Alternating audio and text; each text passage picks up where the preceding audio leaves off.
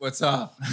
Joey B. We're fucking back, baby. We're back. Long time no see. We're back. We're staying in our parents' old houses that we grew up in. With them gone. Just spent about a half hour talking shit about random people from our hometown. You know, sometimes it feels just too good to just spew shit. It's really nice to know just like in your life that someone's fucked you over and then you're talking to your buddy and he's like, oh yeah, that guy's like completely dicked me down also a total piece so of many shit. Times. Oh yeah. It feels fantastic. I mean, you need that. You need that, right? Because otherwise you're the odd man out. I don't think there's anything more validating than find out that you're like not the only person that fucking hates somebody. I don't want to say hates. I would say like it's more like I just say hate. Has bad experiences. Yeah, has had bad experiences with like somebody's fucked you over time and time again. You're like, why does that guy hate me? And you're like, oh, that guy doesn't hate you. He's actually just a bad person that treats literally everyone in his life horribly. It's just an absolute total piece of shit. Yeah. And yeah, I know. Unfortunately, I feel like there's more of those than I'd like to admit in my life. It sucks. Right? It's like, it's one of the worst things about growing up is just like finding out that too many people that you fuck with like either don't fuck with you as much as you fuck with them, or they're just a douchebag, dirtbag, and you're like, fuck. Like, I remember talking to my friend, and I was talking to his dad one night, and his dad's like, I genuinely have like 4 friends, and he's like, and I would like to keep it that way. Mm-hmm. He's like, I had a bunch of people that I came up with, and I just picked my 4 favorite people, and that's who I fuck with now, and that's it. And I'm like. At the time, I'm like, that's so weird. And now I'm like, oh my God, I fucking get it. Yeah. Like the roster just gets trimmed every year. So what's your philosophy on like that exact topic, friendship and how many friends you should have? Like, do you ever get jealous that other people have more friends than you? Yeah, 100%. But have you ever heard the theory? Like it's a guarantee. It's like a law, like a mathematical law that the people that you hang out with are going to be more popular than you. No, I've never heard that. So there's like a mathematical law to it that says like basically just by nature, the people that you don't know and the people that would be mathematically like less popular than you that don't have any friends, you really don't know because they don't know anyone. Because they have no exposure. Okay. Yeah. Yeah. So you only know people that know people, which by default brings the averages up and just makes you feel like shit because you only know people that know people. So all like the shut-ins and shit, if you actually knew them and brushed into them every once in a while, you'd be like, oh, I'm doing fucking great. But instead, you only brush into people with vibrant social lives. So you're just like, what the fuck am I doing wrong here? That's interesting. Yeah. Okay, that makes perfect sense. Complete sense. That makes total sense. Yeah, I mean, because I guess part of the reason I'm asking is I guess, kind of like dad, where I feel like I have kept a very small group of people that I genuinely... Happy to be one of them. Thank you. Absolutely, buddy. I'm genuinely like being around and also trust, which I think is a huge part of a lot of relationships, or any friendship really. And at the same time, though, I feel like that's my own defined, chosen, totally voluntary policy for myself. Yeah. I'm super fucking jealous and feel a lot of regret that I didn't culture or foster a shit ton of more friendships. And I see all these fucking people, and like I think social media is also like the bane of all evil. Like, it ruins you. The crux of all evil. Yeah, because I'm looking at it, and I'm like, I don't go to parties like this anymore. Like, why is everybody else at this like 150 person party, and a lot of them are friends from college? Yeah, I'm like, they're having such a better time than I am. Okay, where are these 150 person parties? Because you could report them to the police and that would probably make you feel better, dude. No, I would never do that. No, but I see what you're saying, man. I'm just like, the thing is for me, you asked me what's my philosophy about this? And my philosophy is just to have a bunch of relationships that I'm insecure in and just basically just fuck with everybody and never do anything about it and just sort of be like, I don't know if that guy likes me and just feel that way for a decade. That's sort of my like philosophy of life. There's also like the groupthink part of it too, right? Yeah. Because we were talking about like cliques and how certain cliques, it's literally like you're in or you're out. It's binary. Like, and how people are 60 years old and they still fucking do this and you'll watch it happen. And you're like, oh my God. Yeah. And I feel like I was the kind of person that never had a clique throughout all of my life. Yes, you did. No, I always floated amongst. No, you didn't. In high school, you had a definitive group of people that you hung out with all the time. You completely had your boys, dude. That's true. But then there was still... And I think it's also part of the nature of that particular school. Mm-hmm. It still had a lot of other like friends and people that I would hang out with. Like we weren't in the same clique per se, but I still saw you a ton, like in the library and fucking around. Saw you all the time. Oh my God, that was the best. Cross country, and I was hanging out with you and Harry and Harry Lance, the fucking best. So I mean, I agree. Like there was definitely a predominant group that I hung out with, but I also felt like I really kind of floated around. Yeah. And I didn't limit my friendships to only those people. At least I hope I didn't. I always felt like I was just like the kid that was not the fucking cool kid growing up. And I feel like I've kind of like done way better as an adult. Everyone feels that way, right? Dude, but in fucking high school, I was like, God damn, I'm a fucking squid. And I don't know what to do with myself. And then sort of like through college, I showed up at college on the first day. Yeah. And I'm like, I'm going to be the fucking I'm going to do it. I'm just going to show up and pretend nothing's ever happened. And it kind of... Well, let's cut the bullshit too, Bagels. Yeah. High school was without a doubt your like awkward phase. Without a doubt. Like your hair did not look like it looks today. Like, I grew a foot. I grew a fucking full foot. I went 5'3" to 6'3" in 4 years. Yeah. And like I grew so much my bones were breaking. It was fucking terrible, dude. I grew a full foot and then I had 4 stress fractures in high school. Jeez. Running though. It was running. Yeah. It was from running, but it was also just from my bones going like, what the fuck, dude? Yeah, like, you're growing too fast. Way too fast, dude. Yeah. Yeah. High school didn't really work for me. I know, but which is a bummer. I never got laid in high school. Like it just never. You know what? But I would much rather be someone who didn't peak in high school. Oh my God. And then has like a fucking fantastic adult life. Yeah. Than be the fucking person that peaks in high school and then is a goddamn loser for the rest of their lives. Well, but it's tough, dude, because we're coming out of it and we're like, I was so ready. I'm like, fuck, dude, I'm 27. I'm only gonna be in my 20s for 3 more years. Like, let's rip this up. Yeah.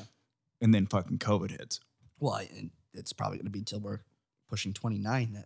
Dude, the world's literally on fire right now. Like it is literally and figuratively on fire. The collection of fires that's going in San Francisco and all around that right now is the largest massive wildfires we've ever had in North America ever. It's fucking bonkers. I've got a buddy that's fighting it right now. It's crazy. Really? Yeah. So dude, tell us about that. Holy shit. So this kid was a lifty. And again, like one of the benefits of like moving to a new place. I moved to San Francisco a year and a half ago. First place I've ever moved in my entire life where I knew 0 people. Yeah. So it freaked me out, you know? And I would move up there and I got a ski pass and I would drive by myself to the mountains for 4 hours. I would stay in the lodge. And when was this? So this was like 2018, 2019. 2018. Winter. Okay. So this is when you first moved to California. It's insane. Yeah. And just like to put into perspective how nuts the weather is out there, basically. So in February of that year, we had the most snow we've ever gotten. Yep. 303 inches. In February. Jeez. So an average of 10 inches a day for a whole month. That's crazy. February 2020, 2 inches. So the weather's just bipolar there. You never know what's going to happen. So my buddy's working up there. He's like the assistant manager of this lodge or the manager of this lodge. And he's doing all that. And then COVID hits and he doesn't really know what he's going to do. And he's like, fuck it, I'm going to go fight fires. So this kid went from just being this like pot smoking hippie lodge manager to basically on the front lines of probably the most important fight in the country. Dude, right now. How do you make that transformation though? You just be a psycho. Like he's probably the chillest dude I ever called. Like I've ever been friends with, because I talked to him on the phone the other day and he's just like, "What's up, man? You got any good podcasts?" I'm like, "I just saw your Instagram, dude. Like you're in the thick of it right now. Like everything around you is on fire. Why do you sound like this?" He's like, "No, dude, we're gonna be fucking fine. Everything's cool." And I'm like, I really don't believe you at all, but like, good for you. Dude, that's the kind of person you need fighting fires though, right? He's a fucking savage. Because I'd be the person that's showing up every day on the front lines. Like, we're all going to fucking die today, boys. So who else is Catholic? Let's pray. Let's do it, yeah. Lord, please accept us into heaven because we're all going to fucking burn, boys. Yeah. We're all going to burn. And no one would appreciate me. Nobody would appreciate it. You just got to send it. Those guys are just like, fuck it, bro. Let's go. No, some of them are real animals, dude. I met this dude at a bar one time that was he was a wildlife firefighter. And he just happened to be the guy that they put on the front page of the New York Times when they came to photograph. And I was like, dude, you must get so much pussy. Oh, like, what'd he say? He just whipped that out. He's like, you're not wrong. I go, okay, fuck yeah. I love it. But no, dude, the world's on fucking fire, man. I mean, like everybody's losing their jobs and shit. Unfortunately, haven't told you this yet, myself included. No way. Yeah. Friday. Get the fuck out. I got laid off on Friday. This past Friday. And when's it effective as of? This past Friday. So it was like day. It was just like a cut and run type situation. It's, dude, I've lived sort of an interesting life over the last few years doing this contracting thing. Yeah. I don't know why I keep having to burp. It's disgusting. I'm sure your audience appreciates that. But dude, we're leaving those in. Let's leave it in. Fuck totally it. Dude, these in. Little heavens are fucking keep me going. Yeah. No, but basically I'm working as like this independent contractor and it's allowed me a lot of awesome opportunities because like you get paid a decent amount. If you don't want to work, you don't work, but you don't get paid. Yeah. So like if some comedy shit comes up, I just go, hey, I got to take this time off and go do this and I'll lose money, but whatever, who cares? Yeah. And so it allows you to work for really big companies at roles that you're really not prepared for. I got on in this like 6-month contract. I kept getting extended. But the fucking reality and brutality of being a contractor is when there's some sort of situation where they go, okay, we need to cut a couple guys. They go, Bagley, gone. Yeah. Boom. So all of a sudden I'm unemployed. Yeah, you need to get rid of your overhead and it's just literally it's as easy as tomorrow. It's as easy. Yeah, you just snap a finger and it's done. So for context for listeners, tell us a little bit more about like contract employment, but actually more specifically in your case. So I've got a weird life. You're a coder developer. Yeah. You moved to California into Silicon Valley, essentially. Yeah. And worked for some of the biggest fucking tech companies in the world. Yeah. Doing this contract work. So I guess for everyone's benefit, tell us a little bit more about what that life is like. Also, what is the benefit for these companies? Like, why are they doing the contract employment? So basically what happened with me was, as you know, I went to school for economics and I actually studied Chinese too. And I was like, I'm going to be badass. Like I'll be a fucking business. I'll be in business. I'll learn how to speak Chinese. I'm going to be great at this. And basically what happened was when I graduated, I had an economics degree. So the business majors were better at business than me. So I was already in last place in the business department. Yeah. And then when it came to Chinese, the Chinese English people, the people who moved here from China. Yeah, obviously we're a lot fucking further ahead in Chinese than you. Well, their English was better than my Chinese by a long shot. You know, like they could conversate at like a me and you level, but I could be like, I would like to order some dumplings, please. And it sucked. So I needed to pivot. I learned how to code and shit's just sort of like taken off. I don't know. I do pretty well. And learning to code. So how did you learn to code? So basically I had never written a line of code in my fucking life. And I went to one of those boot camps where that you go in, you study for 11 weeks, and they kill you. It's like and you found this thing online? Found it online. Okay. I read about it in Bloomberg Business Week while we were skiing. We were actually going to ski Stowe naked that day. And so we're all riding up naked in the car. And I'm just like, hey. That's your most productive thought you've had probably in your life so far. And we're just in there. And I'm like, I'm going to go to this business school, this business coding school. And they're like, shut the fuck up. And then I did it. So it was kind of wild. But basically, I ended up going to this camp. It makes college look like a fucking joke. It really makes you realize like how much of a waste our education system 11 is. 11 weeks. Got everything I needed to have a job for the rest of my fucking life. But basically, I moved to California to work for a big tech company, one of the big ones. Starts with an A. Makes some of the equipment ends with an E. Yeah. Tastes like an apple. Yeah. Oh Jesus. Fucking. I don't know. I'm trying to get around it. Yeah. So I worked for a contracting agency that worked for them. And I basically do this thing that allows me to do short-term employment with all these people. It's great. You make great money. But the fucking brutal part, the other side of the sword is sometimes you end up unemployed in the middle of COVID. And you're like, fuck. So why does this was actually, honestly, when you first told me you were going to work for under contract employment, this is the first time I'd ever even thought about, oh, shit, like does that too. Yeah. I would have never in a million years thought that. And then you've gone and worked for other really large tech companies that are of similar prominence and you would think the same thing. So why does do this? And like, how large is this contract? Oh, it's an enormous business. It's huge. Yeah. I know guys that like, you can get really good people. Like I know this dude who's got like a master's in computer science and mechanical engineering and you can hire him for X price. Yeah. And basically what it is you've got to pay the contracting agency what you pay us. So it costs you double. Yeah. But the simple trade-off is you're going to pay double, but you can get rid of these guys whenever you want. It's basically just like a fluctuation in demand, right? Yeah. So if you have 10 guys worth of work, and then all of a sudden you have 12 guys worth of work and 10 guys. Yeah. But you know that it might go back down to 10 at some point. You're just like, fuck it. Let's bring in 2 extra guys. Of course, at grand scale, that's 1 million people. Yeah. And then you bring it up to 1.2 million. But how embedded can you really get into like their processes and their way of doing? And like, you're not like trained on the value system, are you? Hell no. So like, dude. So does that conflict with their own company culture? So we're totally going to bleep out the brand, by the way. Yeah. We have to in order to talk about this. But yeah, we totally got to fucking bleep it out. We will. But basically what happens with is it's such a walled off company that you go there, you're moving to Cupertino, right? Yeah. Which is where the headquarters is. And you're like, oh, I'm going to be brushing arms with The company grew so big that when they built that the most expensive office building, oh, fuck. Yeah, that's a dead giveaway. Yeah. We can bleep out everything else. Okay. So basically the thing is when they built this very large office building, they filled it almost instantly. Like when they built the building and when the construction finished, every office in that building was already assigned. They were good to go. That's how quickly they scale up, and that's how many people they need to get the job done.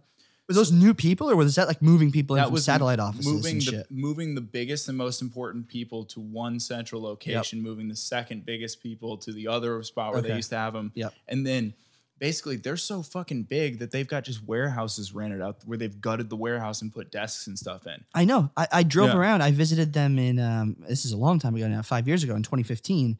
And I was driving around their neighborhood and I was like, holy shit, there's full industrial parks that would be in the Northeast, like 10 different companies in there. 10 different companies. And they own the entire industrial park on the right side of the street, then the left side of the street, and you just keep going down the street. It's insane. And everywhere you look, it's their brand. And I'm like, I also was like, a lot of these are shitty looking offices. I'm terrible like, who offices. Does what in this office? Dude, so they're so packed up and they hire so many people that as a contractor, you don't even have a desk. So you're basically just like floating around. You're working out of cafeterias and stuff. You have nowhere to sit. And you're asking like, how ingrained in the company culture are you? Like, how much do you actually know about what's going on? Zero. Absolutely nothing. You don't know what products are coming out next. You don't know what they're working on. It's basically like I was working on a tool to recommend products on the website. That's it.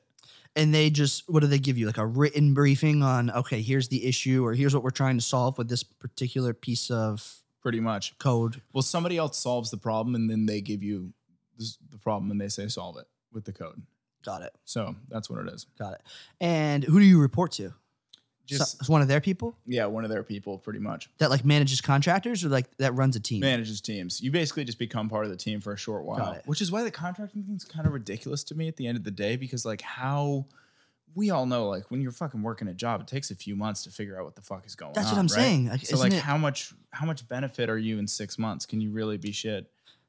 I guess that's where, and that's part of the all the probes I've been asking is, does the elasticity of this model really make sense? Because there's a way of doing things. Like, there's a way of shipping and deploying. Like, not everyone, like, even works through sprints the same way.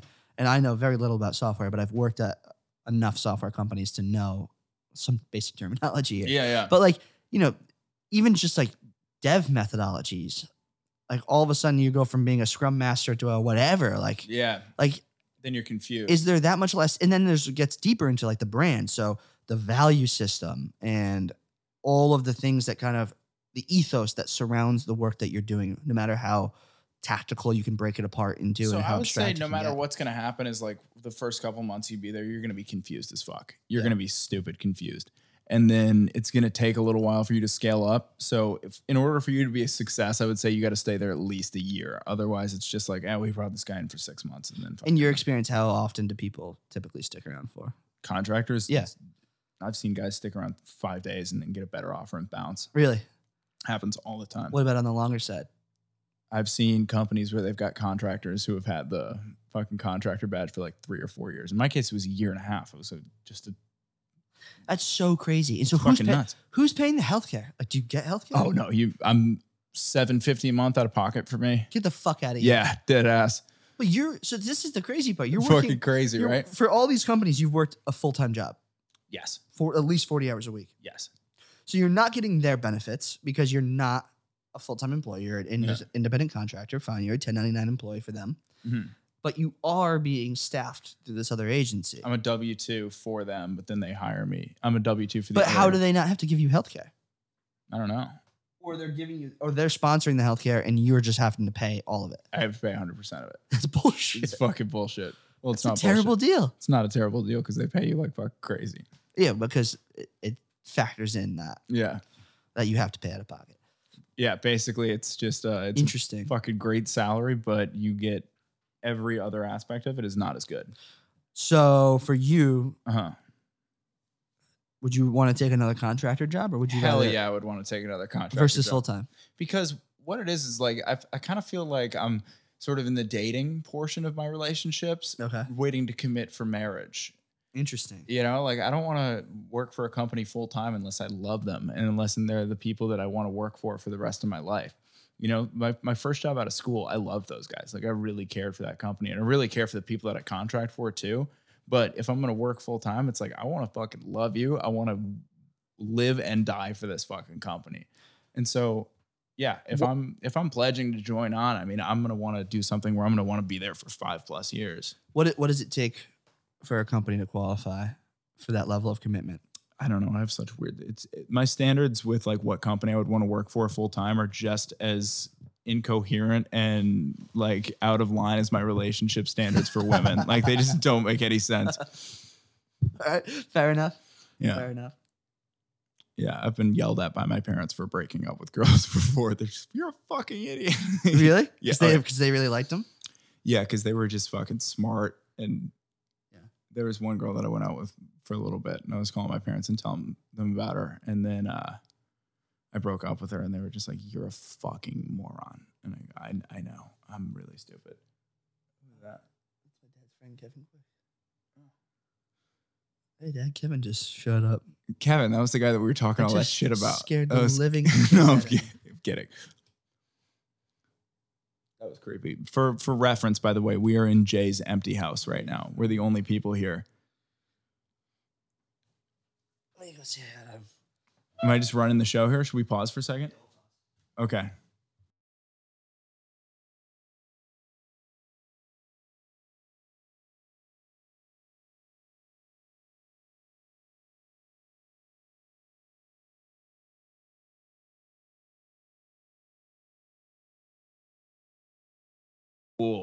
The other day, like just yesterday, and I just got a wave of depression, man, because I was like, damn, we used to have so much fun. So no, like you hated it. I used to have to call. I fucking hated it. I know you did. But in retrospect, I love it. But it was like this: Joe Begley in lane 5, and they would say, "He's not here." Well, where the hell is he? Where's Joe playing? Begley, and then I used to say to the people, it's not going to make any difference. That lane's going to lose anyway. It was you, Boris. Boris had no care in the world. He was like 8 feet tall. The kid could have made one stroke. He's a big kid. He hated it. He hated Boris. He hated it. Well, we wouldn't show up to swim practice. We would miss meets. And we were like 16 already cutting class and shit. Yeah, I know. But still, Joe, you were funny, though. Oh, my God. You didn't give a shit. When they said go, you were still on the deck.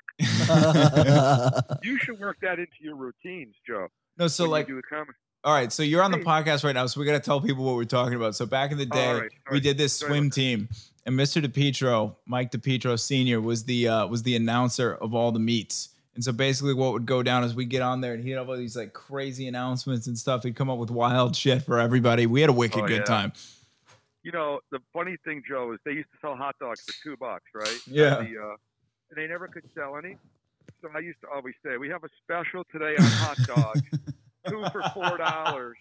Come and get them. And they would be like running up in line to get their 2 for $4 hot dogs. You know? Yeah. I think your retirement career is like, I think you should be the announcer for like a AA baseball team or something. I think you got to get negotiations with the Yard Goats and do the home games. Oh, I think that'd be a good one.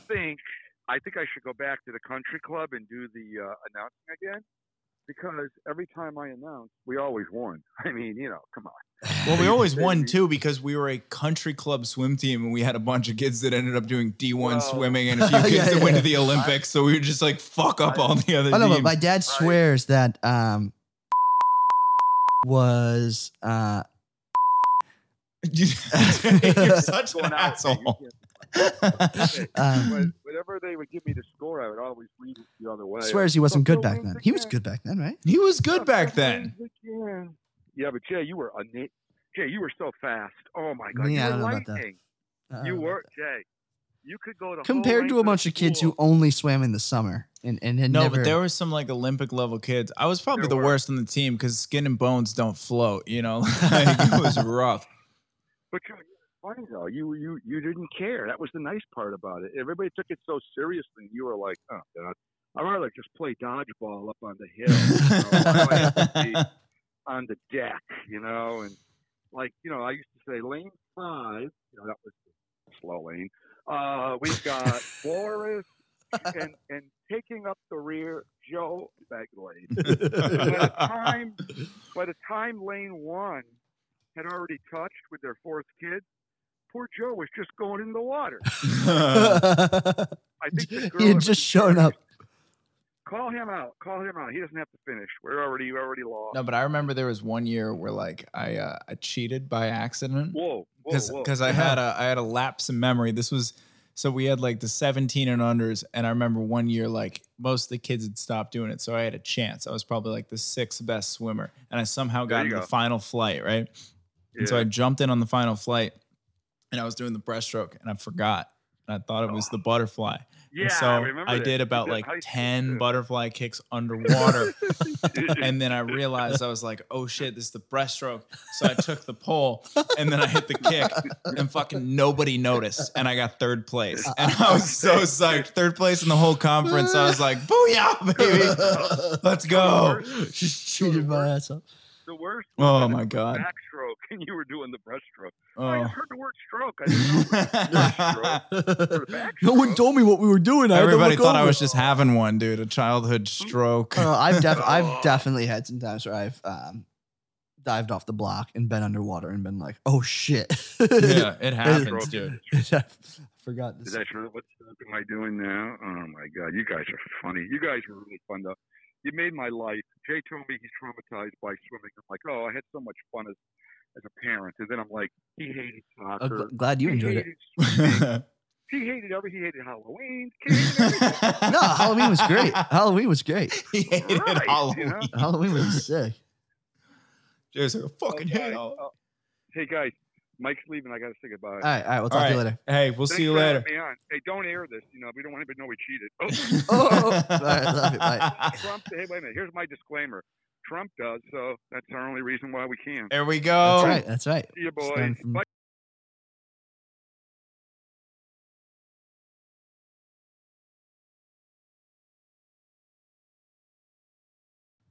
I'm in line.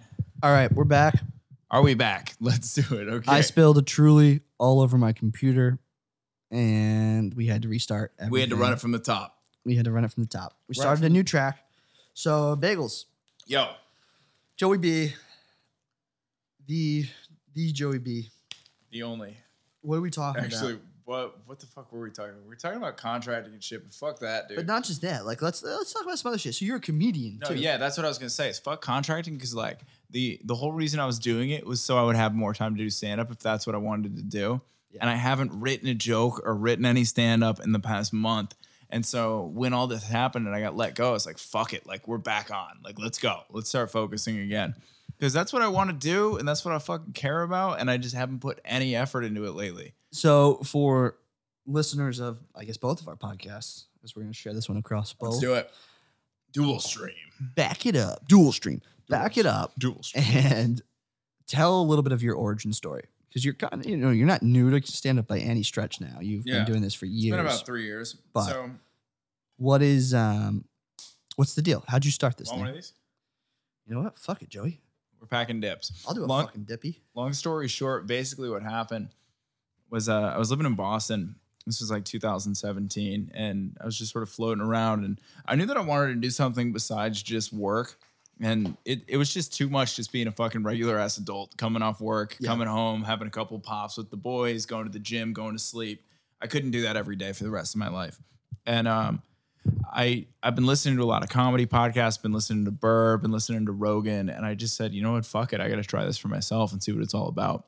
But did you always have that bug? Because I've known you my entire life. Mm-hmm. And you've always been funny, but I would have never in a million years said Joe Begley is going to have the stand-up comedian bugging him. I had no sort of inclination towards it at all until about like 2014. I started thinking about it. I wanted to do it in college. I didn't have the balls. I've wanted to get on stage since then. But what was that first thought? Like, I want to get on stage and tell jokes. So here's the thing. I think there's a lot of comics and they go, oh, I've always wanted to be a stand-up comedian ever since I saw Rodney Dangerfield on television. And I think there's a lot of people that feel that way, but I think a lot of people just say that because they feel like they have to. Yeah. You know, and the thing is, like, I've always liked performing. Me and you played in the jazz band. Yeah. together. And I fucking dug it. I always like playing music, and I've never thought I've always, you know, if I could be anything in the world, I would be a fucking rock star for sure. But yeah. I don't have the talent to do it. I really don't think so. What, a bassist? Yeah, I'm not a good enough bass player to make that happen. And I've always had some decent success cracking jokes and whipping it around. And I was like, fuck it, let's do it. So I did stand up with the intention of it just being a hobby, like fully. I never thought that I could go professional with it, but I wanted something to do when I got off work. And so I just started going to these open mics. In Boston, I really didn't pick up any traction. And when I left Boston, I came back to Connecticut, started doing it more. Things started going pretty well. I was doing it like 5 or 6 times a week. And then I go to California. And when I went to California, shit just started happening that I couldn't have expected. So basically what went down was one of my favorite comedians on earth, this guy, Doug Stanhope. I think he's one of the best of all time. Yeah. Like top 5 all timer for me. Shot him an email being like, hey, heard you're coming to town. I'm going to be there no matter what. But if by any chance you're looking for somebody to be on the show, here's a clip of me. When was this? This was like 2019. Okay. So like last year. Last year. And I go, I fully don't expect you to watch this at all. Either way, I'll be there. Have a good day. You know? And he shoots me back an email and he's like, I'm fucking hammered, but I watched 3 minutes. Good enough. And so I was like, oh shit, dude. So all of a sudden I'm going from doing these open mics to I'm doing 20 minutes opening for one of my heroes. And I'm 2 years into comedy. And that's the longest set you had done at the time. I've done like there. The nice thing about San Jose and like living not in San Francisco or a major city or anything would be I would be doing these shows or these open mics. And what would happen is I would be doing it and they'd go, hey man, we want you to just basically fill for the next guy. So they'd go, we got somebody coming. This guy said he's going to be here in a half hour. Can you just try to entertain the crowd for a half hour? Yeah. So I was doing 30 minutes of material when I had 15. So I was geared up. I was ready to go. I had 20, 30 minutes. What do you do with the extra 15? You just fucking make some shit up? I would make shit up. I would do jokes from the first year of stand-up. Yeah. I would do literally the first joke I ever wrote. I would just make things up. I would tell a story. Yeah, you're winging it. But that taught me how to do it. And just coming out of these like shitty scenes really sort of made me better. Because if you're coming out of New York or LA, it's sort of this depressing slog where you're lucky if you get 3 minutes at a show. Yeah. I was doing 20, 30, 40 minutes all the time. So I was fucking ready. Mm-hmm. But very nervous. And I'd never done 20 minutes in front of a 500-person sold-out crowd. Yeah. That's a fucking different ballgame where everybody's paid $50, $60 a seat. I've seen these pictures, dude. Like, these are swanky-looking clubs, too. Like, these are this is not the basement of fucking Dangerfields in the Upper East Side, which, no offense to Dangerfields, it's a legendary place, is a total fucking shithole. How much of a trip was seeing that in Joker, by the way? Oh, I didn't even notice. In the new, the Joaquin Phoenix one? Yeah, when he's bombing, that's at Dangerfields. I have to watch it again, dude. Honestly, it's fucking crazy. I zoned out through half of that movie. It was so boring. It's a boring fucking movie. I wasn't expecting it to be like so heady. Yeah, it's a I was fucking like, where trip. Where does he start fucking murking people? I never even made it to the end where supposedly all the action happens. Yeah, it's a slow slog. Yeah, I didn't like that one. But anyway, so like Jay was saying, basically Jay came to my first club show ever, and that was in New York at this place called Dangerfields. That was a great show. You fucking crushed, by the way. I did good, but we were performing in front of my friends and family because you guys were the only people there, basically. And there were 30 people and I had 15 of them. So I was in the bag. I was good to go. But the thing was, like, I went from doing that to all of a sudden I'm at the biggest, baddest club in Northern California. And I'm like, I got to bring the fucking heat tonight or I'm going to die. Yeah. Like, this is where, like, Bobby Lee, fucking Ari Shaffir, Burt, all these people come to. Unless you're playing an arena, unless you're playing where the San Jose Sharks play, this is where you're fucking playing. Yeah. Crazy. So I did well. And then he recommended me the club. And then that goes by. A whole nother 9 months goes by. I'm working the club regularly. I'm starting to do like 20 minutes, 6 times a weekend. If I get booked on the weekend, doing a bunch of comedy, I'm getting good. Come back here. We tape that thing at the Elbow Room. Yeah. I post it on How many nights a week are we talking here? Or nights a year? Stand up? Yeah. I think I got 320 shows in 2019. Dude, that's ridiculous. It's crazy. That's what, 90%? I can't do basic 90% of days, basically. So I made it my fucking life. And that's what I wanted my life to be. So I was like, if I'm going to do this, I don't fucking half-ass shit. I'm going all in. You know, I'm diving in. And so I get to January of this year. We tape this thing at the Elbow Room. I post it on TikTok. Mm-hmm. Basically, here's what happened at the Elbow Room. I paid this professional photographer, this professional camera guy to come and record this professional quality show. By the way, the Elbow Room is a tiny bar. Not tiny. It's actually a good-sized bar, but in West Hartford, Connecticut. Yeah. Right next to Hartford. It's where like a lot of people go just for drinks and whatnot. And this particular event Joe's talking about was in their basement. Yeah, so it was in the basement. It seats 74 people. We had to squeeze it to get the camera in. Oh, yeah. It was fucking tight, man. It was wicked tight. So we packed everybody in. We got this camera thing going. And, you know, we had the party at my house the night before. We had a huge party at my house. Yeah. I was up till 3 a.m, hammered, drinking with like some people from my hometown, the people that I fucking like and love from my hometown. Oh, was that Thanksgiving? What was that? That was Christmas. Christmas, okay. So it was basically just like, Christmas Eve, go out, get drunk. Christmas Day, go out, get drunk. 26, have that enormous party at my house, blow out till 3:30 in the morning, hammered, go to sleep, wake up, come to this show. I'm hungover. I start drinking again. I crush for about 9 minutes and then proceed to just be mediocre. So this thing that it's a tough evaluation. I was there. I thought it was really good. Thank you. I appreciate it. But like through the end. I'd been murdering all year, and then I came up and did okay. Yeah. And for me to do okay in front of my friends and family, I was like, fuck this. Well, let's be clear, though.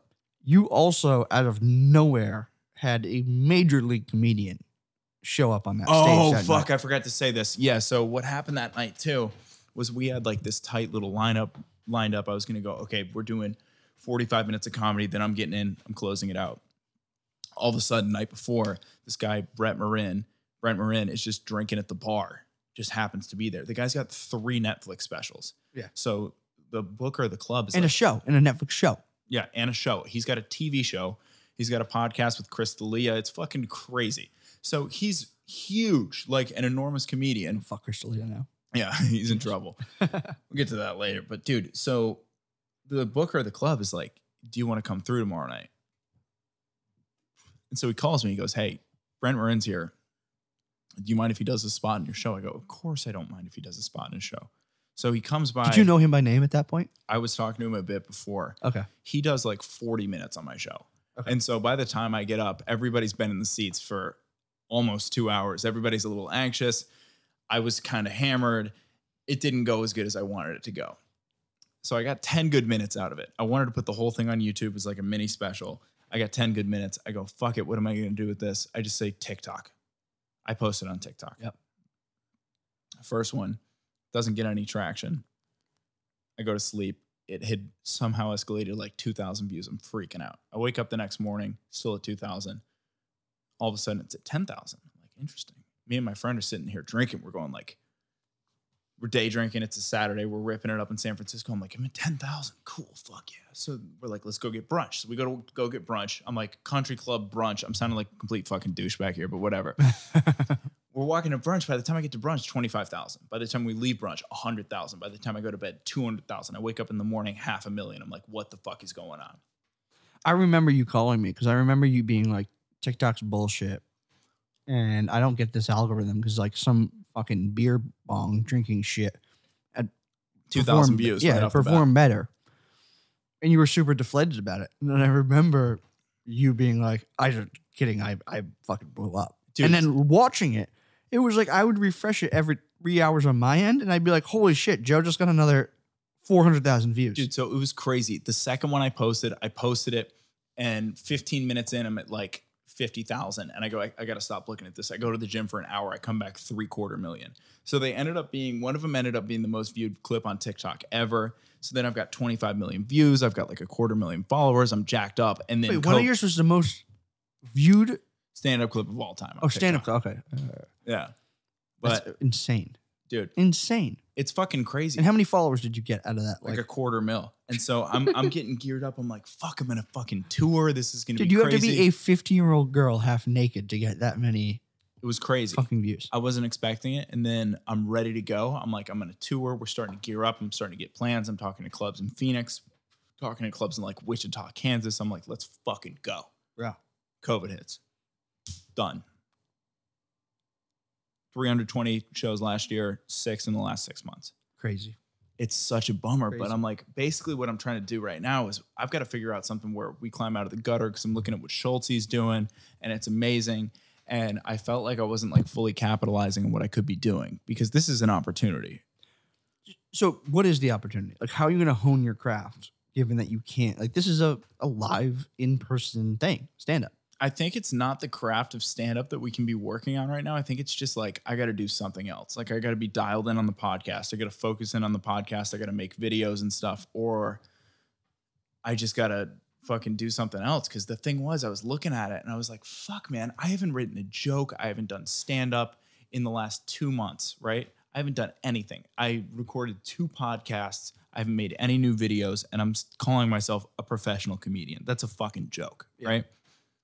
I get laid off on Friday, and all of a sudden the fucking fire's back. Like I woke up Saturday morning, I wrote for 2 hours, I recorded a podcast, I sat down, I called you. I'm like, all right, we're talking about doing this podcast. We're fucking doing it Monday. Here we are. Like, so I'm ready. I want to get new videos out. I want to make new shit. And I really think I needed a kick in the dick. Like you need to get fucked up every once in a while and just like have life just go, hey, shithead, we're taking all of your money and you got to start over. And here we are. Yeah. I love it. I mean, that is the attitude, right? I heard a phrase the other day. Failure is not getting knocked down. Failure is not getting back up. Totally. By the way, the dip's giving you a lisp, by the way, just a heads up. Big time lisp. So just so everyone knows, this is not me. This is the dipper. I'm straight up Patreon. Well, I mean, it's hard, man. I haven't dipped in. It's tough, dude. You going top shelf on it? I'm going. By the way, shelf. This isn't, in case mom and dad are listening, I still have Quit Dip. These are nicotine replacement pouches, but I chew them like a dip because that's just how we roll. This is how you should think about it, Mr. and Mrs. Begley. It's the Juul of dipping. Dude, you know what's fucked up? Therefore, it's just as evil. Everybody says, like, you're going to have business thoughts, and if you don't capitalize on them, they're not real businesses, and what does it matter? But I had that thought where I go, like, there's Juul. There's going to be some sort of Juul of dip, and I was like, maybe I should come out with a product that's like dip, but it's just nicotine. And here you are using it right now. Here we are. You know what's fucking hilarious about this shit to me, too, about the Juul, is, like, cigarettes are cigarettes, right? Yep. And American Spirit is supposed to be healthy because it's no chemicals and just nicotine, right? Yeah, it's a bunch of bullshit. And then Juul claims to be healthy because it's just chemicals. It's no just tobacco. The chemicals, no tobacco. Yeah, so they're just like different pieces of the cigarette separated out completely. It's like both of you are completely full of shit. It's so true. You put them together, it's the full product, you know? It doesn't make any fucking sense at all. It's so true. It's so true. The Juul is the devil incarnate, dude. I fucking hate the Juul. Do you still have one? Oh, no. I got rid of it a long time ago, but every time I see someone with one, I'm like, yo, let me get a quick rip of that bad boy. Have you taken any COVID shared Juul rips? Because I have. You mean during COVID? Yes. Not with someone I know that has COVID. No, but not someone you know, but like, have you asked a friend for a rip of their Juul during COVID? Have you been like, I shouldn't ask for this, but I'm going to ask? Literally since day one. Yeah.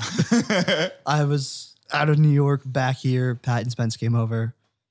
Lord knows what they'd done. I was like, yeah, we're all quarantining together. Let me take a rip of that Juul. I actually spoke with Dr. Fauci personally, and he said to share Juul rips because that prevents COVID. So he also said you still don't need to wear a mask. So hell yeah, brother. You public are the fucking sheep. The sheeple, dude. It's okay. You know what? I'm down with wearing masks and shit, but I just wish there was like a little fucking consistency every once in a while, right? With the public or with yourself? With just people, just fucking everybody. Because like, dude, it's wild to me that like people are getting lectured about fucking wear masks and shit. And then there's, I have a friend, right? And she goes out on this trip and she travels to a place that has no fucking cases of COVID, right? Yeah.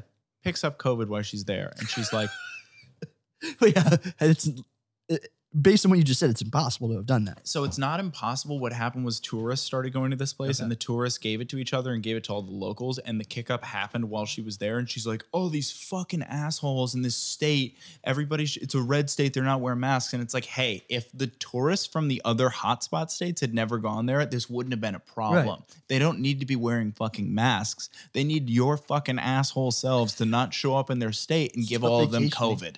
Yeah. It's fucking crazy. I don't get how people who are going on vacation during all of this feel the need to lecture other people. It's like, dude, okay, if you're somebody and you're sitting at your house and you're being good and you're following all the fucking rules and you're like, I really wish everybody outside were wearing a mask, God bless you, okay? Yeah. If you followed everything and you're a goody-goody and you've done it all, Feel free to yell at me for not wearing a mask when I get it out of my car and I'm going to walk in Dunkin' Donuts and I haven't put it on yet. Yeah. But if you're some fuck that's going on vacation and you're fucking doing all this other shit and you're meeting up with people and you're going to lecture somebody for not wearing a mask, sincerely, from the bottom of my heart, go fuck yourself. Like, it's so wild to me. Yeah. I don't get it. I mean, it's amazing, but I think the psychological thing is people are fucking done, regardless of what the government says, the state says, whatever. People are fucking done quarantining, man. People are going to live their lives. It's over. People are going to live their lives. And all that's happening is what the norm for Asia has been for fucking ever now. Not forever, but, you know, for the last few decades is now our new norm. Yeah. So I kind of get it in that these people just have gotten used to the norm real fast. And they're like, look, people need to go on vacation. People need to fucking get out of their house. Totally. People need to go places, but people just need to wear their fucking mask. Now, I agree. The blame is placed in the wrong place because it's not the fucking locals. It's the other hooligans. So everybody coming in and doing all this shit. Yeah, and come in and do that. But I get it. Like, look, everybody should just be wearing their fucking mask. I just like this Asian culture thing, and I saw this a lot when I lived in China. And it's a big thing in China. If you have a cold and you go out of your house, when you have the cold, as a sign of respect for your fellow peers, you wear a mask to prevent other people from getting sick. Yeah. And I think that's fucking wonderful, right? If you're sick and you go out of your house, prevent other people from getting it.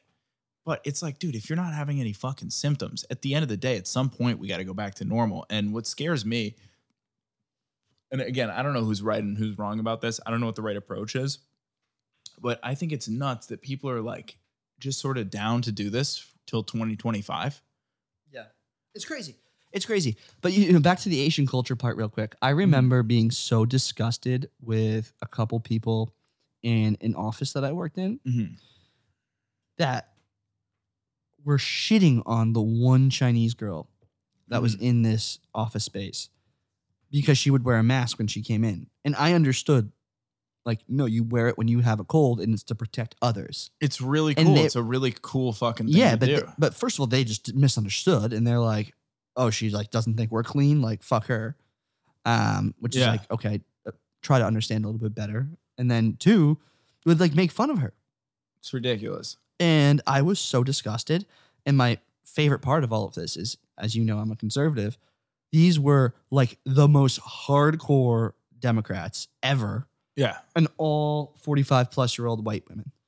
And I'm like, you guys are the most xenophobic, the most culturally insensitive. Completely insensitive. And you're the ones that are like, and Trump is fucking evil and he is destroying the world. And, blah, blah, blah. And I'm like, check your fucking privilege here. Yeah. I mean, dude, I agree completely. And honest to God, I do not like Trump. I don't fuck with that guy. Me neither. He's a fucking idiot. I'm not a huge fan of his. Actually, I'm not a fan, period.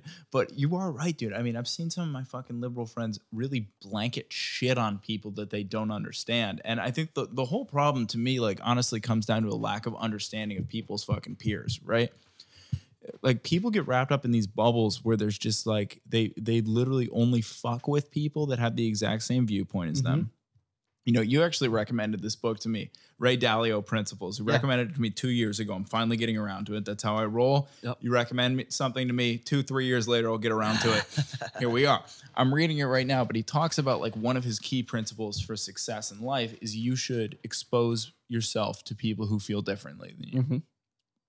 And I think that couldn't be more true. And people don't do that now. What people do, and I had this like big hope for us as a country like 10 years ago, because I'm looking at it and I go, everybody gets their news from cable news networks.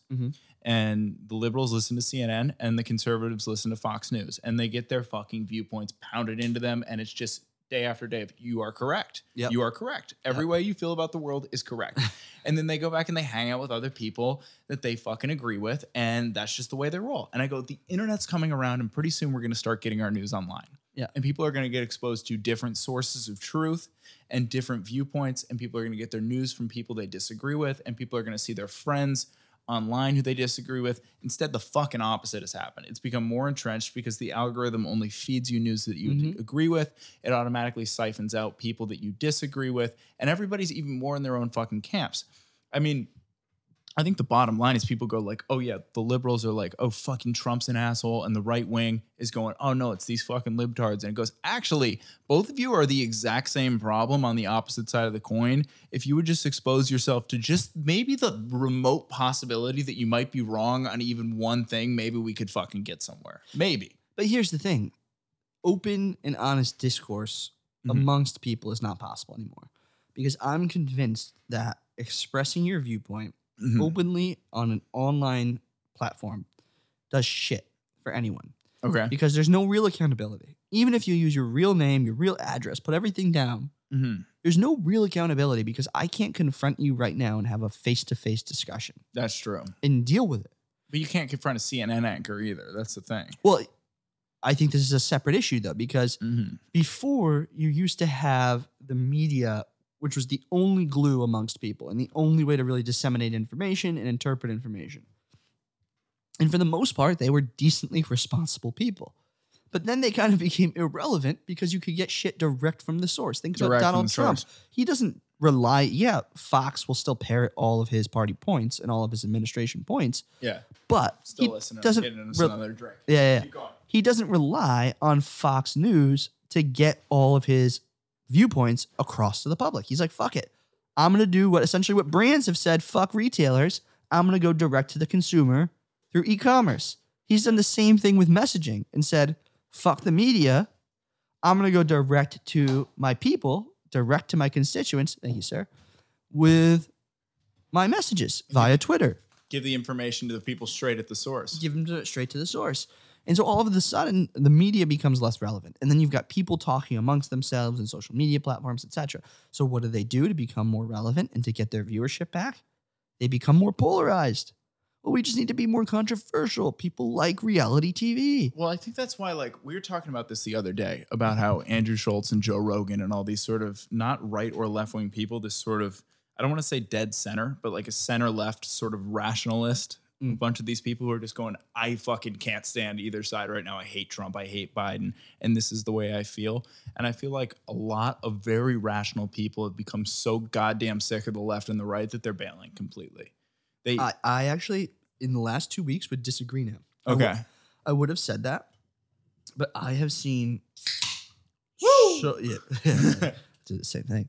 I've seen so many Trump supporters that have been quiet over the last 3.5 years crawling out of the fucking woodwork, dude, and swamping everything. Like, every social media network I'm seeing now, Trump 2020 fucking posts everywhere. And not promoted shit, like organic stuff. So I actually think the DNC and the Democrats in general have been doing a great job being like, for the last 3.5 years, everybody's got to get out and vote. Everybody's got to get out and vote. We got to get this monster out, right? And they've been beating the drum. And everyone who fucking is going to support it has fucking said they're going to support it by now. Totally. Meanwhile, the silent majority of Trump's camp have been dead fucking silent. And the DNC and the Dems are like, look, we're going to win it. We're going to win it back. Everybody wants this. Look, they're calling it a guarantee again. And they did like, not learn from their mistake at all. Here's the big fucking mistake. Because there's been so many silent conservatives, they're like, even the conservatives are all switching. Yeah. They're all going to vote for Biden. And I'm like, as of the last 2 weeks, they were all just keeping their fucking mouths shut, and they're here. Well, I'll tell you, like, for a fact, I personally know, I think I know one or two guys who voted for Hillary Clinton in the 2016 election that switched to, or one or two guys that voted for Donald Trump that have bailed out of the fucking right wing and have come aboard and been like, I'm getting behind Biden. This guy that I like is a fucking asshole. I'm not with him. And I know countless people who were left-wing Bernie guys, not so many Hillary guys, but countless people who were like left-wing Bernie guys that are now jumping on the Trump train. Really? I'm not saying I'm one of them. I'm definitely not, but I know a fuckload who are sick of this shit because it's, dude, it's all turned with this election. I mean, with what's happened in the last few months, we've got issues that are coming up that were never part of the list. Like for me, for example, you look at like the way I feel about the world, right? And I go, okay, well, I support gay marriage. I support the legalization of all drugs. I really think that abortion should be legal. I also think that we should have a universal basic income. I think that universal health care is a really good idea. And they go, there's a few issues where if you push back in one way or the other, you say, like, I disagree on just one thing. Mm-hmm. I said, I disagree with just one thing with you guys. And they go, you're not one of us, man. You're a bigot. Well, I actually disagree. You're talking about like being a Democrat? Yeah, I'm talking about being not a Democrat, but a left winger, right? Okay. Where I talk to my friends, and this is especially true in San Francisco, where you're like, I'm down with it. Like I'm pro reparations, man. Yeah. You disagree on one issue, all of a sudden you're not on board with the rest of the party, and you're fucking gone. That doesn't make how does that make any sense? I think that's also partly a function of living in San Francisco, California. Yeah. With these fucking people, it's like the fucking liberal mecca, right? And look, they've only fucked themselves so much. Like California's so stupid, they're gonna have so many fucking issues. Like, dude, shit's just not being sold in California anymore. Uber and Lyft have both been like, "Hey, California, you're gonna tell us that all of our employees, oh, in your fucking utopia world, your burning debt pile of a shit state." That you guys cannot run properly because you want to. By the way, I just want to say I think California is beautiful. It's not a shit state, but it's also a piece of shit at the same time. I love California too. Yes. It's beautiful. It's fucking crazy. And it's amazing. San Francisco is the most gorgeous city on earth, despite what fucking Donald Trump says. It's ugly, but anyway, sorry, I'm cutting you off. And like the people are great. Look, there's so many great things about California. It's governed so fucking poorly. Horribly. And it's partly because everybody wants to live in. Because Newsom's a fucking idiot. And people want to live. Same problem in New York with De Blasio. People want to live in a fucking dream world. Yeah, over there and in a fucking utopia. And the reality is, okay, look, you got to balance your fucking state budget. I know we're doing a terrible job on the federal side, but balance your fucking state budget and stop burning money constantly. Like, it's just such a poorly, poorly run state. And I forget what kicked this off because I had a point to make here and I can't fucking remember. No, that's okay. California... Why did we start talking about California? Because we were talking about how some things in this country have been so horribly mismanaged that there might not be a way back. No, that wasn't what we were talking about. And we were talking about something, and then I said, I think that's just a function of California. Oh, your friend saying... me being in a bubble where I say I disagree on one issue. Right. And Even though I wouldn't say which issue that was because I'm a pussy-ass bitch. But I think it really is, man. A lot of it is a function of just being in California. People are so liberal there. Like, they're so detached from reality. And dude, I think it really is a function of society as a whole too, because I have a lot of Trump supporter friends as well. And if you say that you will not be voting for Donald Trump in this election, they fucking want to burn you at the stake. It's crazy. And that's crazy to me too, because I'm also just like, why do people care so much? Yeah. Ooh, how's that Truly? So Jay's never really fucked with the Trulies before, but we're getting it. This one. Not as good. The black cherry really hits you like a truck. You didn't have a black cherry. You had a wild berry. The wild berry hits you like a truck. So the wild berry is phenomenal. The blueberry and acai is good. This is my third place. That's my last place out of this pack. Oh, really? The raspberry lime? Sorry. Yeah, it's still pretty good. Should have got something better. No, it's still, it's not bad. It's not bad. It's bothering me a little bit from a marketing perspective, how poorly printed the wrappers. As a Sam Adams stockholder, I would like to say that I think it's the best looking can in seltzer. Look how blurred that is. It's a misprint. Okay, well, Jay has a misprint of a can. Look at this one. Look at this absolute beauty right here. Yeah, Joe's is clean. You could probably sue them for starvation if you said it was blurry and you thought it was 1,000 calories and you could live off it for the day. You know what? You should pass out and sue Sam Adams. I unfortunately know some attorneys that would take that case. No, I do not want to. Does one of their names rhyme with Ike Apetro? I can neither confirm nor deny that. Dude, so I've actually been talking to your brother a lot because I've become friends with this other guy on TikTok. Shout out Attorney Tom, total homie. He's a lawyer on TikTok. 27 years old. He's the same age as us. He might actually be 26, and he's a personal injury lawyer. and he made a TikTok sort of as a joke, and he's got like 500,000 followers now just because he's just been fucking around making. What the hell does this guy do on his TikTok? So he just talks about weird law cases online. So he'll pull up some weird case and he just discusses it. Is it interesting? Yeah. He's kind of funny. Good at it? Like he's funny, he's interesting, and people really get into it. And hey man, you can't knock success. Mm. If he's got an audience, you can't knock success. And this is the fucking weird thing, like to go on a total tangent, but this is the way that I feel about the world that we're living in right now, because it's such a conundrum to me. I think social media is completely ruining a lot of people's lives. And I think the internet has destroyed so many people's psyche to the point of no repair. But at the same time, I also think there has never been a point in human history where a personal injury lawyer, just some guy who's just got a cell phone, can turn himself into one of the biggest personal injury lawyers on planet Earth via just posting videos about shit that he finds interesting. Same with me in stand-up. Same with me in my fucking coding career. None of this happens for me without the internet. Every single transaction in both of those vehicles was basically created by the internet, and I don't get to where I'm at without it. So I've got a weird relationship with both of those things, if that makes any sense. It makes perfect sense, but I also think part of the paradigm shift here is if you have a view of reality that does not deeply include the internet and the digital world, you don't have a view of reality anymore. And there used to be a case to say you might be more deeply connected with reality by ignoring the digital world and ignoring everything that was kind of internet-based. But today, sitting here on September 7th of 2020, I can say with great confidence, if you ignore the unseen world that exists and that we've built, you are ignoring reality. Completely. And that's a crazy thing to be able to say. It's nuts. Have you ever gone outside at the end of a day, like after you've worked on your computer all day, and just looked up and like looked at the room that you're in and just been like, I'm in this room right now. Take a second and just realize like we're sitting below this chandelier. Like I've gotten so like connected to the device that I'm in that I don't even recognize the physical space that I'm in anymore.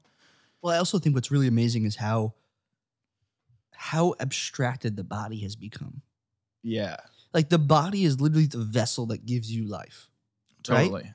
Literally, you can't be on this earth without a functioning body. I dump nicotine and Trulies into that motherfucker. And but just let it rip, but not dude. Even that, dude, because you're a functioning human being. But how about the fucking gamers? And we know them that have spend 16 hours a day if they had the day to themselves. And we know some that used to be phenomenal athletes and just fucking sit around and play fucking. Oh yeah, but every free moment they had that was not scheduled for one of those things was in front of a fucking screen. Living in a digital world. I think the attractiveness of being completely rejected from reality and not like taking any piece in of it is going to become more and more attractive as time goes on. The just being attracted to the idea of not spending any time in the physical space that you're in and being spent like in VR or attracted to a screen is only going to grow stronger.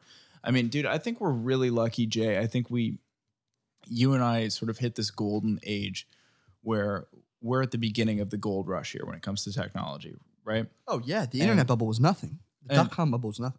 It's nothing compared to what's about to happen. And I think you and I are in a very special space in that we got to live in this world where we were talking to your dad on the phone earlier of this world where we're in swim meets and we're running around and there's no phones and there's no nothing. And it was sort of like this blissful thing when I look back on it.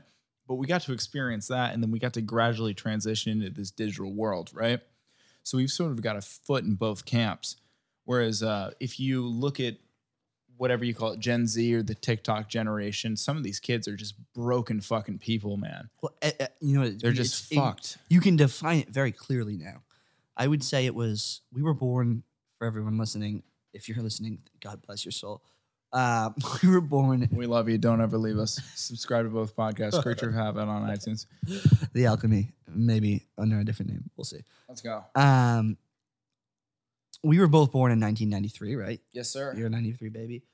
And I would say probably the 4 years after us. So until 1997, 1998. I know, dude. My sister's born in 98. And they're in a different fucking world, man. Holy shit. Okay, so probably the 3 years underneath us, 96.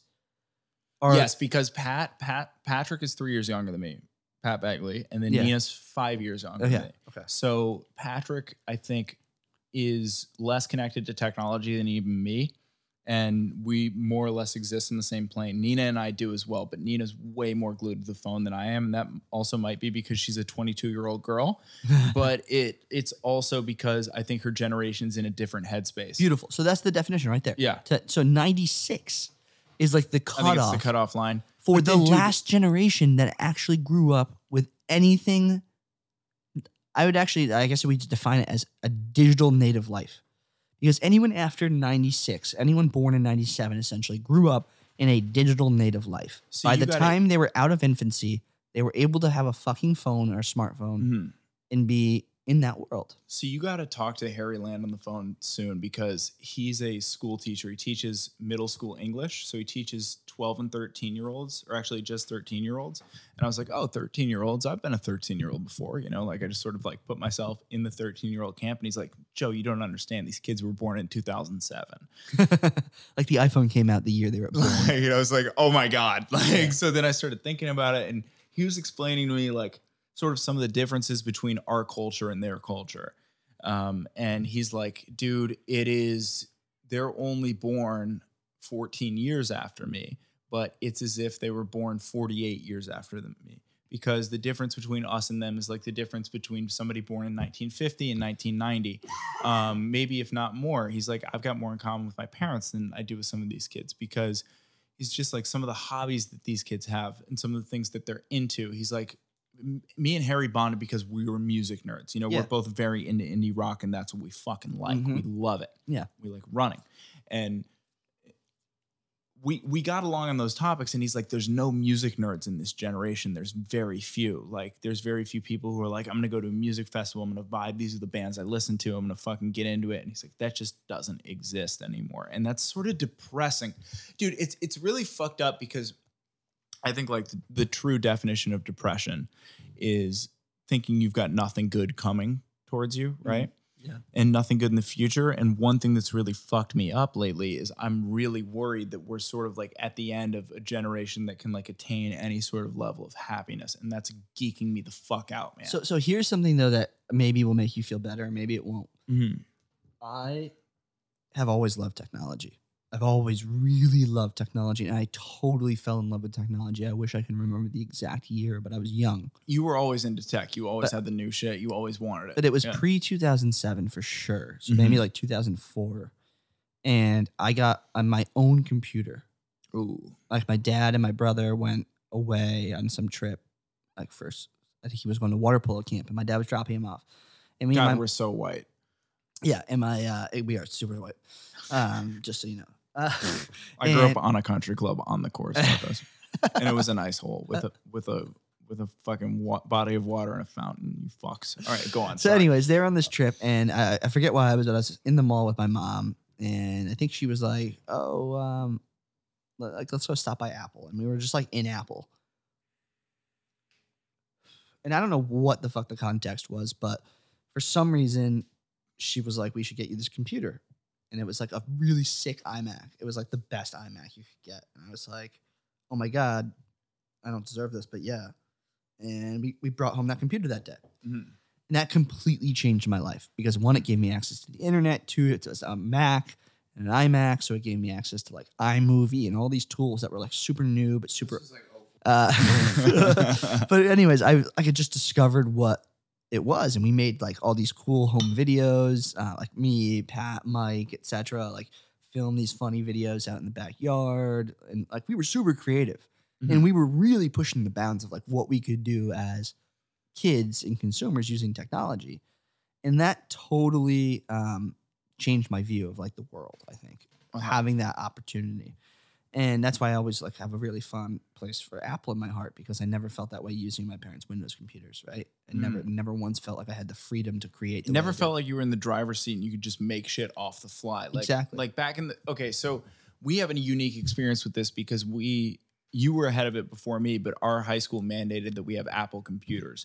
And so it's 2007, we're 14 years old, and you get thrown into the driver's seat with a computer that comes stock with iMovie, iPhoto, all of that shit, iTunes off the boat, where it's a computer that's designed to write, create stuff, and just make things happen. Yeah. And that was it sounds standard for any computer now, but at that time it was a revolution, right?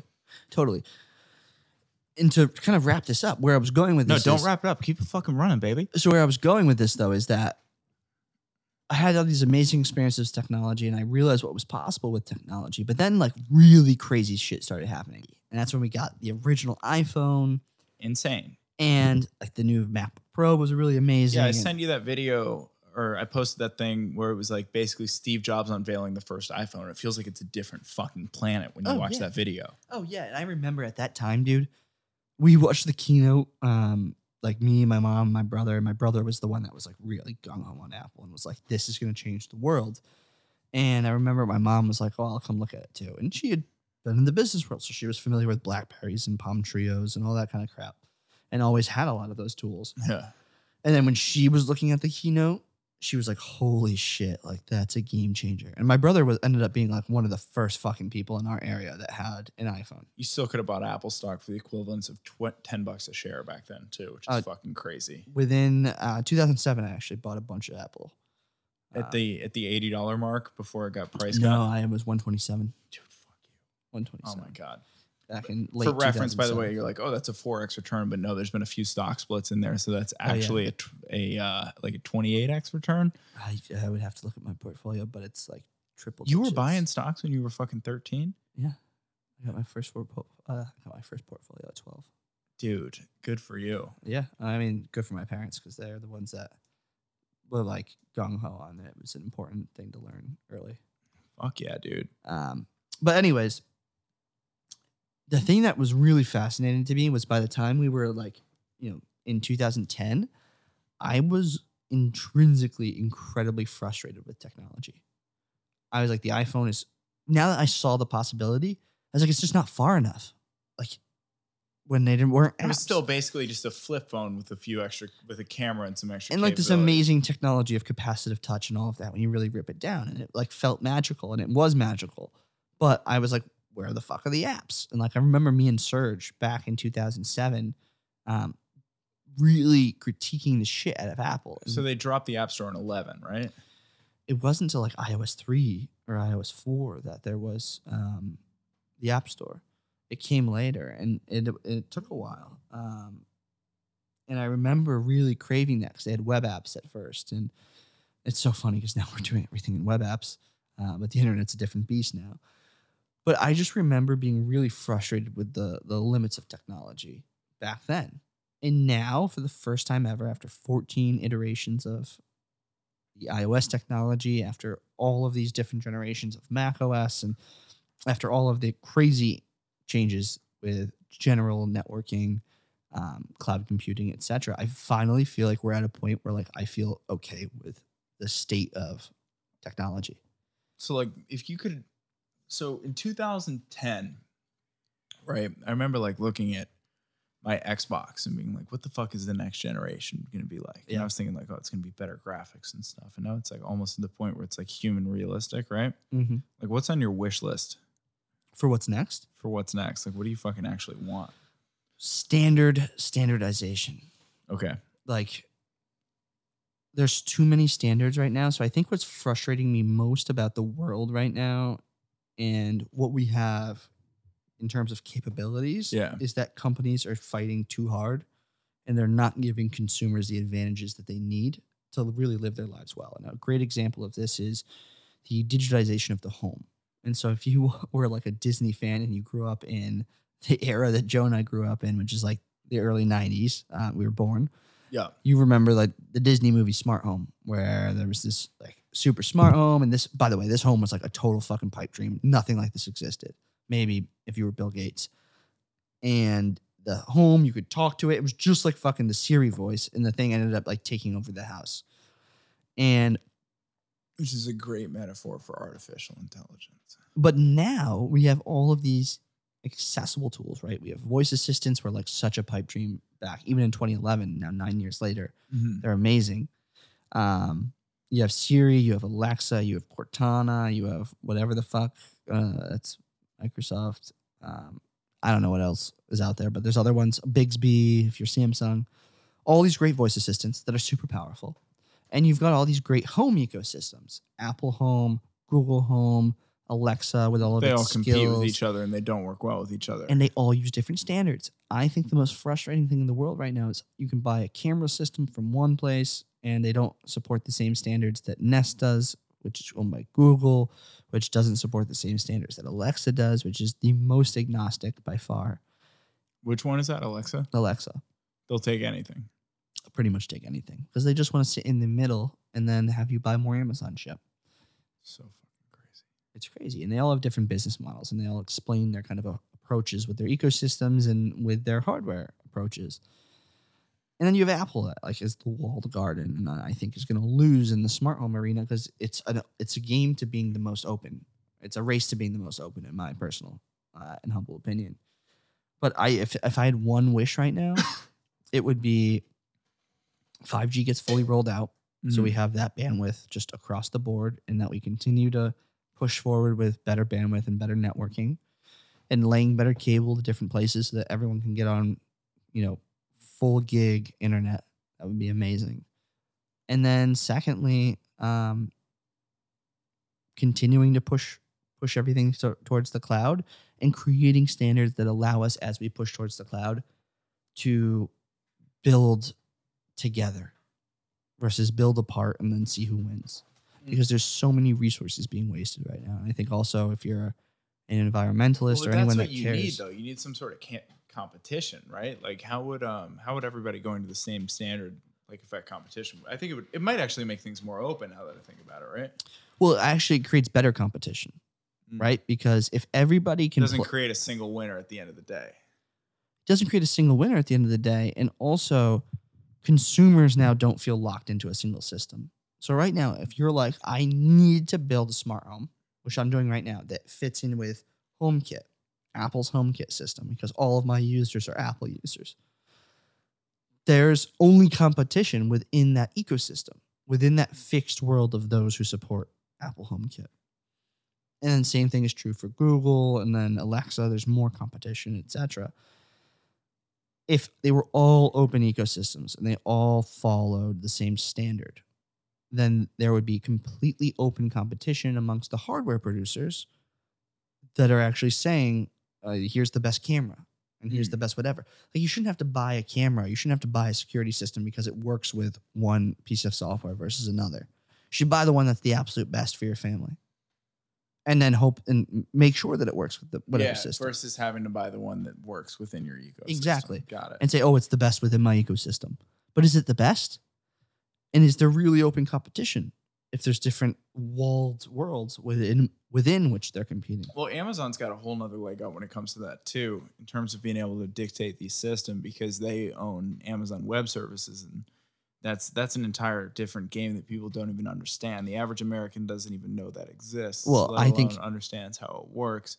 I agree with you, but I think they don't have a huge advantage there in that Microsoft Azure and Google Cloud are the exact same things. I think we're... Can I tell you something crazy though? Amazon Web Services has more presence in that space than Apple, Google, and Microsoft combined.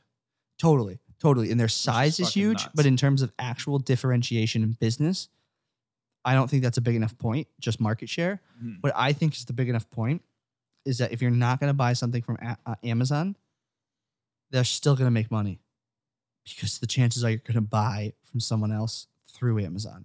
Yeah. So in the example of like a smart home, let's say you don't buy a Ring system, you go buy someone else's system, you're probably still going to buy it through Amazon. And so even if Amazon's not getting the sale, they're still getting the sale. Yeah. They're still going to make a little bit on the store. That's sweet 30%, man. Whatever it is for the item sold in the marketplace. But it's just crazy. Amazon is like the bankers for everything because essentially no commerce on the internet runs unless it runs through Amazon.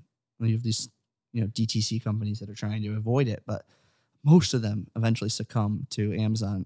And the beauties. Well, what do you think about Shopify? Because I think that's one of the most interesting businesses out there right now. I think Shopify is so brilliant, and I've used it, and it's really good. It's fucking perfect. And the thing is we're looking for a legitimate competitor to Amazon right now, and I think look no further than right there because it's sort of a standardization, not of the website, but sort of like of the skeleton of the website. So you sort of know where you are no matter where you go. and they can sort of take care of the logistics and shit. And I think it might actually be a legitimate competitor to them. So much so that my former employer signed a deal with them to work with them and do all that. Fuck, they're getting so good at it. God damn it. Interesting. I mean, it's a brilliant point. And I mean, I think Shopify has created an amazing DTC experience, and it's standardized the DTC experience in a lot of ways to make shopping from small companies like shopping from Amazon in terms of ease. The issue I have with Shopify is not actually with Shopify. It's with just the free market. Yeah. And it's not an issue with the free market. It's just one of the flaws, which is you don't get total control. And similarly to the way that we all used to bitch about cable costs, and we all wanted an app and everybody to break up and be their own separate service because we thought it was going to be the fucking brand new, beautiful world. And now everybody has their own service and we hate it because we're like triple paying for everything. Mm-hmm. The world of streaming sucks ass. The same thing I think is going to happen to e-commerce. Have you heard of a company called Fast? Fastly. No, just Fast. No. F-A-S-T. What they are is they're going to be a checkout payment option called just Fast. And what it does is it does all this great stuff on the back end. So it keeps your orders really neat and easy. And you can check out essentially like 4 times on a single page or a single store and say like, oh, I want to buy these socks. And you can buy those socks and check out within like 3 seconds because all your information's saved and all that good shit. And then you can, you know, keep browsing and see something else and be like, oh, I want to order that too. And it's smart enough to kind of like build a delay in and all that so that on the back end, from a fulfillment perspective, even though you just placed 4 separate orders, they're all going to be bundled into the same order number. You're only going to get 1 receipt and you're going to pay for them in all one lump sum. Interesting. So it makes that. So wait, you check out on different websites for that? No, it would be on the same website. Instead of doing like this, like, oh, you start a cart. Oh, shit. So it's basically the idea of like, not Honey, but the one where you find different websites. It's that condensed into one site where it can do the checkout everywhere. And yeah, it can do the checkout. Fucking wild. And can do the checkout everywhere. So essentially what it's doing is it's taking all of the convenience of Shopify, but then making it totally agnostic. Who's in charge so you of this? Could be having, can you invest in this? I believe they're private right now. Yeah, but it's a super cool concept.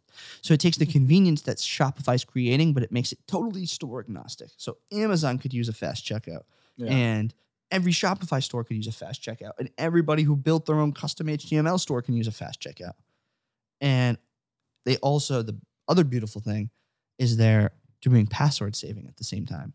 So you also don't have to remember your account for each of these different companies. It's one login. So it's like SSO across all of your e-commerce stores. One login every wild fucking times, dude. I mean, and that's the next Shopify. The nutty thing is, we're at this point where it's sort of like I don't even know the closest analogy to it, but it's basically as if we're at the infancy in a whole bunch of industries because every single industry is going to be completely reinvented. Yeah, and it's like we're going to see some industry changing pivots happening every single day for the next few years that are going to shake up the landscape totally until the end of time. Totally. Like think about what happened in the last 13 years, right? Like you're talking about apps not being on an iPhone, and that's only 10 years ago. That feels like a fucking lifetime ago, man. It just crazy. Does. But that's only 2010. Like 2010, we were still sitting in this kitchen doing the same shit. We were just eating pizza with Mr. Yates. Like that's the only difference. No, it's nuts. It's insane. It's totally insane how crazy this evolution has been and how crazy it's going to. It's just. I mean, dude, imagine if shit changes as much over the next 13 years as it did over the last 13. It will change more rapidly because what the last 10 years have been doing is laying down the highway, laying down the infrastructure. All of the groundwork that allows the fucking crazy new shit. So we're laying the railroad tracks, and now we get to live in a society with railroads and see how shit changes. Exactly. Fuck. Exactly. It's gonna be crazy. It's nuts. It's nuts. Shall we? We shall. All right. Hey, Jay, fucking love you, brother. This is great. Hell yeah. This is great. First one down. Let's do it. Hey. That was fun as fuck.